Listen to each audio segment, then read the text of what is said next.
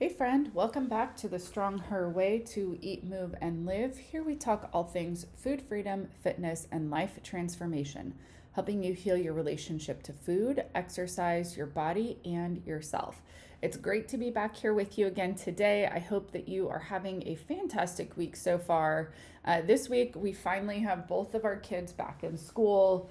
Uh, it was a little bit of a staggered start there so far we seem to be slipping back into routine pretty well, which is nice. I know for some of you guys, if you're in the States, you've probably had your kids back for a few weeks already. In Oregon, we tend to always start a little bit closer to Labor Day, which unfortunately kind of keeps us in school till about the middle of June.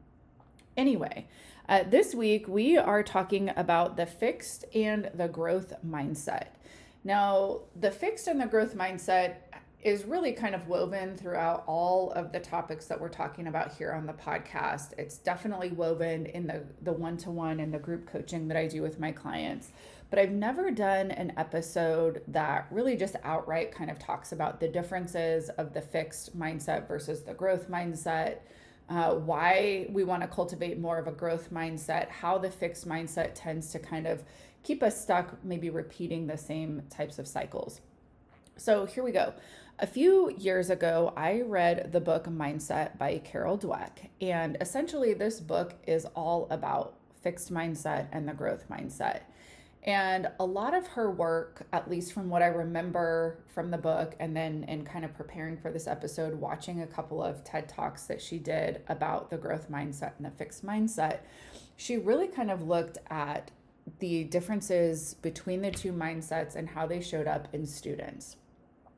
And what they found, or what she's found in her research, is that students that tend to have more of kind of the fixed mindset oftentimes do not push themselves as much. Uh, maybe they don't challenge themselves. Whereas the students that can develop more of a growth mindset or a growth minded approach to studying tend to actually excel when it comes to their academics. They're willing to put themselves out there for you know, maybe bigger challenges, bigger opportunities, not really knowing how they're going to fare.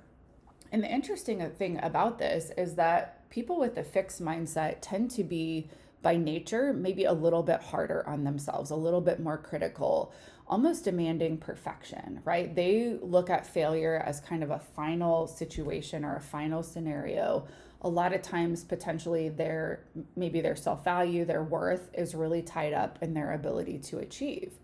So when you think about it from that perspective having this fixed mindset really is just kind of there to kind of keep you protected because you're looking at you know your identity your value and your worth coming through your accomplishments coming through the goals that you reach coming through the results that you obtain. Whereas one of the biggest differences at least in my mind, of somebody that's operating from more of a growth minded perspective, they are looking at failures as part of the process of skill building or it's part of the journey to get from where they are now to the goals and to the destinations and the achievements and the results that they want to create. So that's uh, you know that's kind of the fixed mindset, the growth mindset in a nutshell. Again, like I said, if you want to read the book, it's called Mindset by Carol Dweck. She drives, she drives, she drives uh, home a little bit deeper of each of the mechanisms of those of those mindsets, how it applies maybe in athletics, in business, and things like that. How I typically see it showing up in my clients is really kind of around all or nothing thinking right? It's like either we're all on plan, we're doing it all perfectly, or we're not doing it at all, right? It's very concrete, very black or white. Um, a lot of emphasis being put on our ability to achieve and to reach the goals, uh, putting a lot of pressure on ourselves, right? And I think this is especially true when I am working with women, and I've added some men into my practice as well. So I'm going to say men and women is that there really is a lot of pr- pressure to perform and to do things perfectly. And I do think, in a sense, this has you know been reinforced i wouldn't say that you know the diet industry or the diet mentality is the root cause but it has certainly been reinforced through a lot of dieting right it's thinking that we have to do everything perfectly, we have to follow the plan 100% to the T. We put so much pressure on ourselves to do that that eventually we just kind of wear ourselves out or we get exhausted and we end up kind of rebounding on the other end.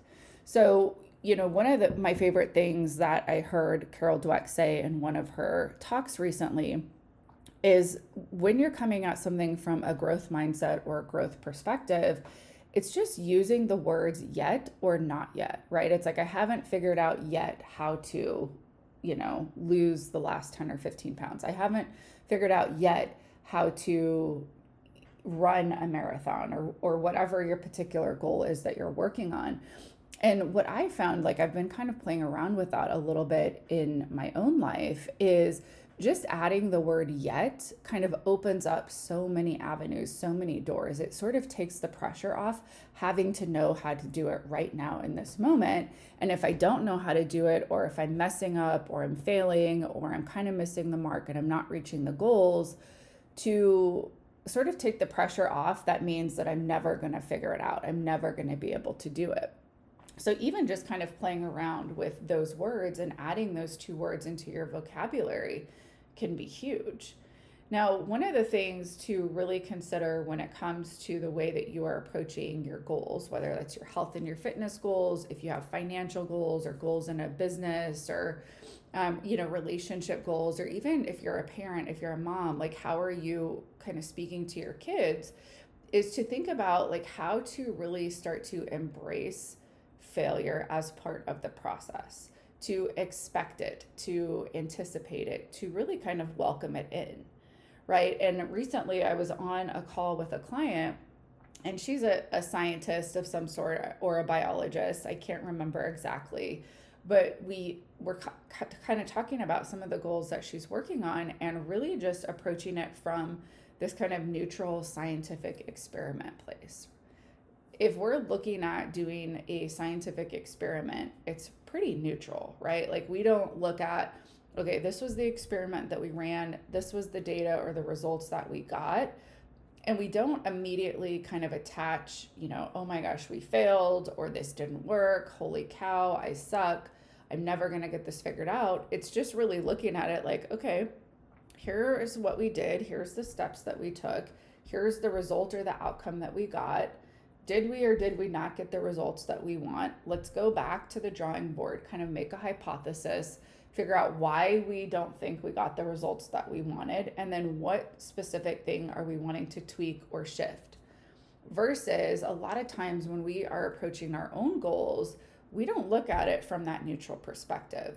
You know, again, it kind of comes back to like what are you making the goal or your ability or inability to reach the goal mean about you as a person about your ability or your capabilities in you know achieving the goals that you have for yourselves yourself or creating those results and so when we kind of framed it in that scientific experiment it was really easy for her to kind of step back and look a little bit more objectively at some of the goals or some of the smaller, you know, little bite sized pieces of her goals that we've been working on together.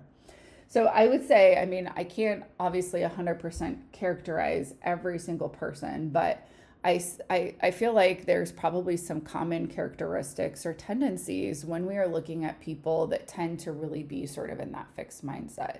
You might be kind of a type A personality, maybe you notice some perfectionism. Um, you know, maybe you're kind of a one on the Enneagram or you have those tendencies, or like myself, I'm a three, which is known as being the achiever. I also know that when I kind of look at the way that I grew up, there wasn't a lot of control, there wasn't a lot of stability or security. And so I think one of the ways that I kind of rebounded from that was by trying to over create control or over you know, over control, over create security for myself. And so the way that I did that was really by, you know, kind of honing in on what can I control and trying to control everything. And, you know, really just because I was attaching so much meaning about myself in specific goals that I reached, especially pertaining to, I would say, my body and what my body looked like, uh, but also even in finances and money and how much money I'm making in my business. I really had for a long time, those were tightly woven into my identity, into my worth, and into my value. So I just wanted to kind of share this and really just kind of highlight, you know, those big kind of glaring differences between the fixed mindset, the growth mindset, and hopefully give you some perspective on why we want to kind of lean a little bit more towards that growth mindset. Ultimately, being more growth minded as you're working on your goals, whatever they are in whatever area, is going to allow you to be more understanding, more curious, more compassionate, um, maybe less hard on yourself. You're going to be able to rebound and really cultivate kind of resiliency and resourcefulness to keep going and working on your goals until you reach them. Whereas operating from the fixed mindset where we're totally freaked out of failure or you know we have our identity and our self-worth and our value so wrapped up into our goals we're likely going to fail ahead of time because we're just not going to maybe try as many things or we're not going to really put ourselves out there uh, because we know that we're going to beat ourselves up we're going to be really hard on ourselves uh, and we're kind of afraid really of like what's at stake there when so much of who we are and what we make those goals mean about ourselves is wrapped up in the goals that we're pursuing. So hopefully this helps. Like I said, if you want to check out the book Mindset, it's Carol Dweck, D W E C K. She also has a ton of TED Talk videos that you can find on YouTube as well. Um, but really just kind of challenge yourself you know first become aware of like how are you currently approaching your goals what about the way that you're approaching them is working? What's maybe not working? And how can you infuse or inject a little bit more of this growth minded perspective as you go on to reach your goals and, and to continue to work on them? I promise you, the, the more that I lean into the growth mindset, the more fun I have reaching my goals. I'm enjoying the process more. I'm not necessarily concerned or worried about whether or not I'm going to reach the end goal or the result and I, you know, it just puts me at so much more ease and relaxation. And what I notice with my clients, the more that we coach on on the growth mindset and really cultivating that and working on, you know, maybe where we're approaching it from that fixed minded perspective, that really kind of frees them up as well to problem solve, to get creative, to, to be mm-hmm. curious, to be compassionate, to be understanding with themselves. So, again, I just want to invite you to kind of explore and start to gather some awareness of how do you tend to operate? Is it more from that fixed mindset? Is it more growth minded? And what would that look like for you to start to bring a little bit more growth mindset to the goals that you were working on? I hope that this episode was helpful. I hope that it blessed you today and this week. If it did, there are a couple of ways that you can kind of pay it forward or show us some love in return. You can, one, share this episode with somebody who needs to hear this message. Two, you can also leave us a review. That really does help put the show in front of more people, uh, gets our content out there, which is great. And three, if you are listening to this or if you've been listening and kind of following along for a while, and you recognize the value of having a coach in your corner and just how much that is going to help propel you towards your goals, it's going to actually shorten the duration that it takes for you to get from where you are today to where you want to be. And you want to take the next step in learning more about what it looks like to work with me one on one. There are a couple of ways you can do that. You can either message me on Instagram at Alisha Carlson underscore. You can shoot me an email, alisha at alishacarlson.com, or you can head to alishacarlson.com. I think it's a forward slash um, contact and fill out that contact form to request a consult. I hope that you have a great day, an amazing rest of your week ahead of you. And until next time, bye.